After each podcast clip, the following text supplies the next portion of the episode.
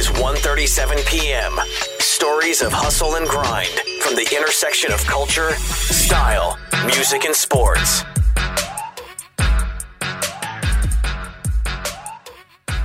Okay, ladies and gentlemen, it is, let's see the date here, January 22nd. It's around 2 o'clock here in San Diego, California.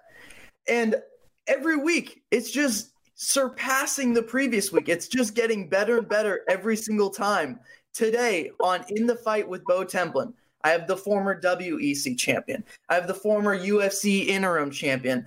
I have a future Hall of Famer that I get to talk to.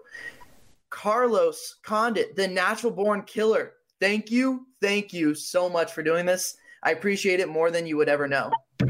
Yeah, sure, man. It's my pleasure. So, first things first, I have a confession to make. Um, and I, I just want to be open, transparent, and honest. I have not listened to a whole lot of Rage Against the Machine in my life, Okay. All right. but help me. Give me some guidance. Where do I start? What's the album? What's the song? I- am I doing it on a run? Am I hitting the heavy bag? Am I getting a lift in? Like, what is the ultimate Rage Against the Machine scenario? Oh man, there. I mean, there, there, there's a lot of layers, my friend.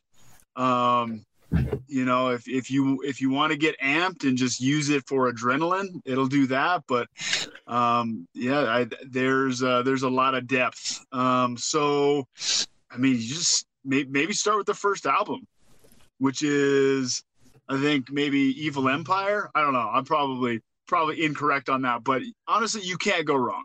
Like there, there's there's not a bad album, and yeah, I mean, just dive right in. because when I, you know, I'm doing my research or whatever, I knew I knew you came out to Rage Against the Machine all the time. But actually, that isn't what made me kind of think of it. When you were doing the video on Instagram where you're getting your hands wrapped, you went live, you're getting your hands wrapped, and you were actually listening to Along the Watchtower, Jimi Hendrix. Uh-huh. And I was like, oh shit, like I just, I love that track and just got all fired up thinking about it. And I'm like, oh my God, this is the perfect time to ask him where do I start? So I will give it a go. I'll I'll try out that first album and see where it takes me. Sure, man. Yeah, like yeah, there's th- th- there's a there's a lot to there's a lot to explore. Beautiful. So first things first, congratulations. Great win over Matt Brown, Fight Island on ABC. I know that you said you didn't really care or you hadn't thought about the ABC thing much, but now that you've been able to kind of like remove yourself from the fight, you're no longer focused on getting a W. Has it Mhm. sunk in at all that you were on the same channel that Muhammad Ali was on and all these greats? Ha- Has that hit you yet? Not really, dude. I I literally I touched down in Albuquerque um an hour ago. I Oh just God. got home. I'm just getting back to to real life in the US. And so yeah, no, not not quite actually. It's kind of it's been a whirlwind. I'm probably uh jet lagged and I'm on I'm still on Abu Dhabi time actually. So Uh, thank you. Had I known that you had landed an hour ago, I would have said, dude, we could have pushed this to like any Uh, other time. that's all good, man. It's all good. I'm going on adrenaline at this point. Sure. And you know, in the fight game, you got to be a master of adrenaline, right? You not you got to know when to pull it, you got to know when to suppress it. So I'm sure, Sure. you're the right guy to do this. With the Abu Dhabi thing, Fight Island, you you grabbed two W's there over the course of the last six months. And I was just so fascinated whether it was guys struggling to make weight with the difference in changes, you're out of your rhythm, your routine. Do you think like your experience played a factor in like just focusing on the fight?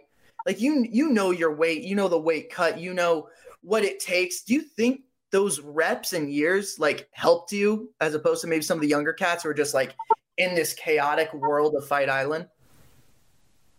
Uh, I think so. I I've I've seen quite a bit in my in my time as a fighter.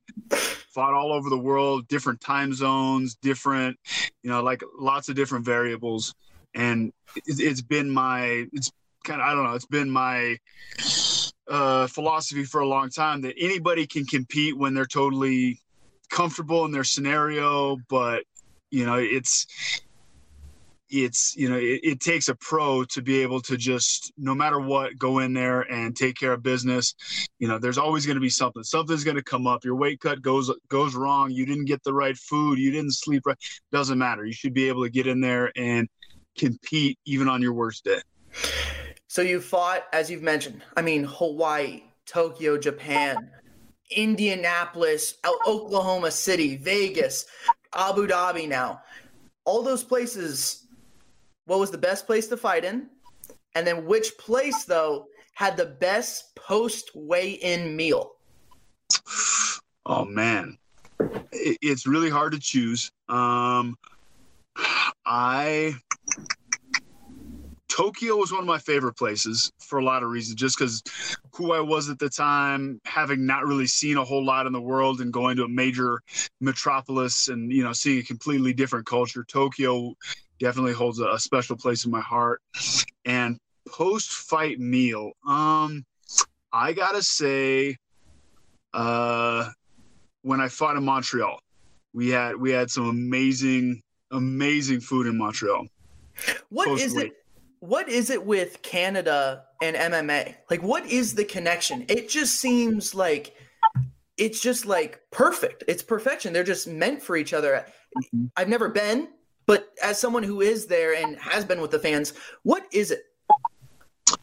You know, like I don't know if I could quite put my finger on it, but I I know that GSP being such an incredible athlete and talent and champion had a big part to play in in the the popularity up there. I'm sure. During your time with the WEC, you go five and zero. Oh, you're champ. You're this bad man, the natural born killer what was it during that time span that you just were sinking on all levels was it the matchups you think was it the time in your life mentally was it the the fighting mindset Wh- what do you think led to that like iconic 5 and 0 run during the WEC um uh, you know I, I think a lot of things aligned. I i had i had my formula right at at the moment at that time. And that that's that's a moving target though. You know that that changes as you as things change around you and as you change as a person whatever um, you you have to adjust. And i have since then and things have been you know ups and downs. But during the specific time that you're talking about i just think i had my formula dialed in you know i don't even like the ups and downs thing because i heard someone ask you a question saying hey does it feel good to not be coming off a losing streak into this fight. And I'm like, look at the fucking guys that he's fighting. Like, what are we even doing here? Do you ever feel like people discredit like tough competition too much? Because they'll say, like, in boxing, it's the cherry picking. You always hear, oh, guys, he's cherry picking. In the UFC, you never hear that. And yet you still hear people face the repercussions, repercussions or like consequences of facing tough competition. Does that ever bother you? Um, I don't. I don't really think about it too much. But you're. You're right. Like there's no easy fights. These guys in the UFC, everybody is a tough fight. You know, the, the, the sport is so dynamic that anything could happen on any given night. Uh, so yeah, I mean, it's it, it's a tough way to make a living, especially when you're held to such a, a high um, high expectations, I guess. Before let um, rewind now to before the WEC days, right? And it's before you reach that like high level of MMA, it's it's touch and go. Like some of those promotions are not great to work with. Some of the events are not clean and it's sketchy. When you look back on that time in your life, what was the biggest mistake you think you were making before you got to the big time? Oh, um, I I wasted a lot of time not being as diligent in my preparation as I am now. Um, I had to develop a, a, work ethic, and I, I honestly didn't know how to train like a professional athlete.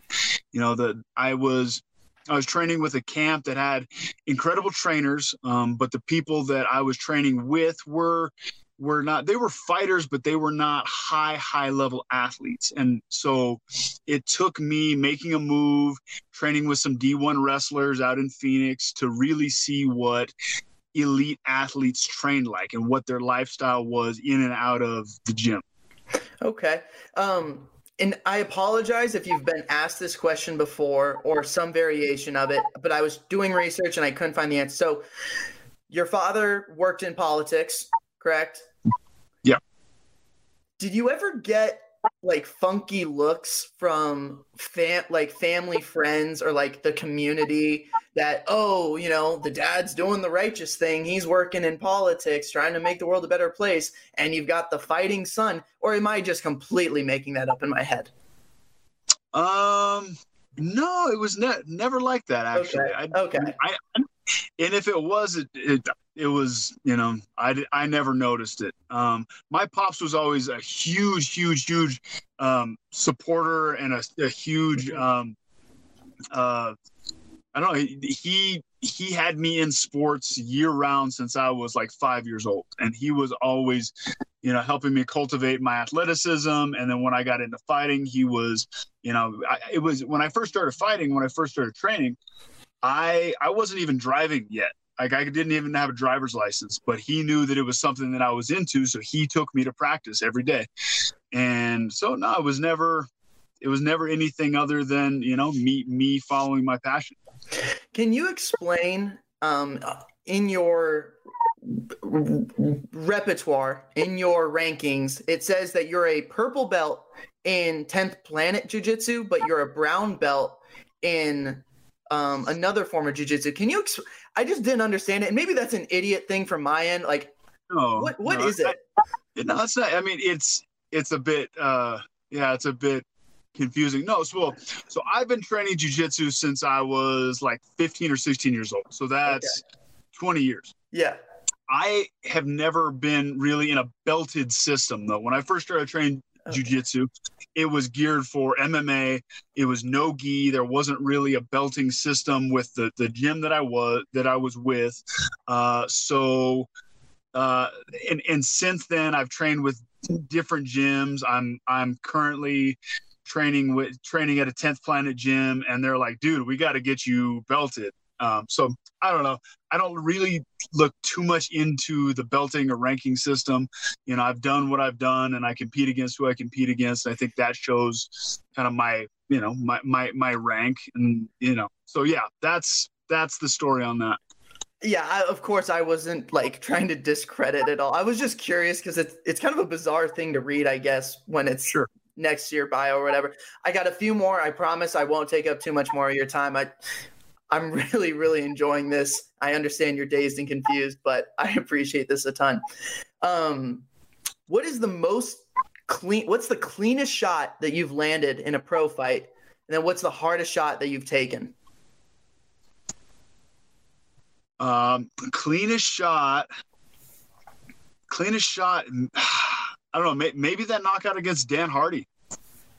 That uh, that that left hook. I think that was that one was kind of the perfect shot. And Does then it does it get bonus points for being in the first round?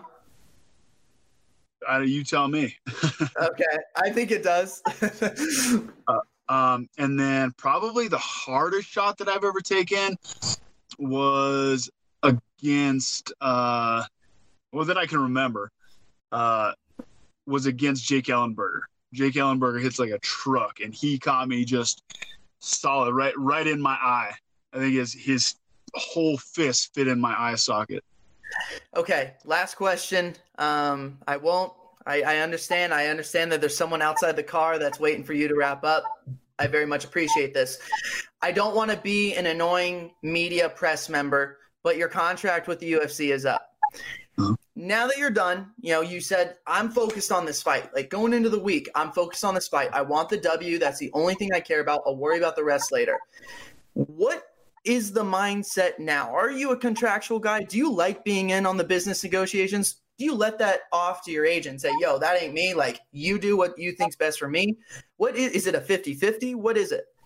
No, I I I would say that it's a, a collaborative effort between me and my management. No, it you know it's it's obviously a big big part big part of my life, and it's my my it's my livelihood. So no, I have I definitely have a, a big say in that, and ultimately I have the I have the final say. So um, no, we're we're in talks, and I think um, now that I now that I'm back in the U.S., we're going to have a, a, a sit down and see exactly what we're going to do. Okay, I do have. Uh, excuse me, I have a quick one. I just started sparring at the box, the local boxing gym, about three weeks ago, a month ago. Okay, I'm just getting into it. You would laugh at what I'm doing. It's atrocious. I saw the trip that you pulled off against Matt Brown. Uh huh. What the hell? Tell me you had that plan before you went into the fight, or is that completely like just feeling yourself and, and you saw it coming up and you're like, oh, I'm going for it? Because that was the coolest trip I think I've ever seen in my life.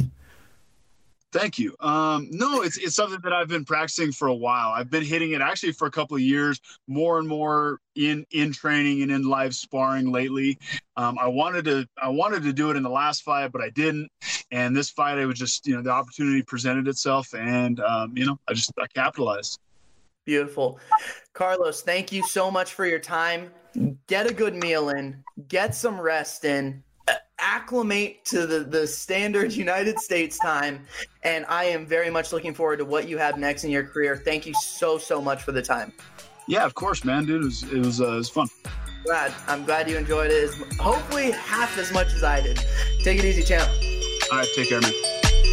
This is 1:37 p.m. Own your future. Start this minute. 1:37 p.m. is a Gallery Media Group original production.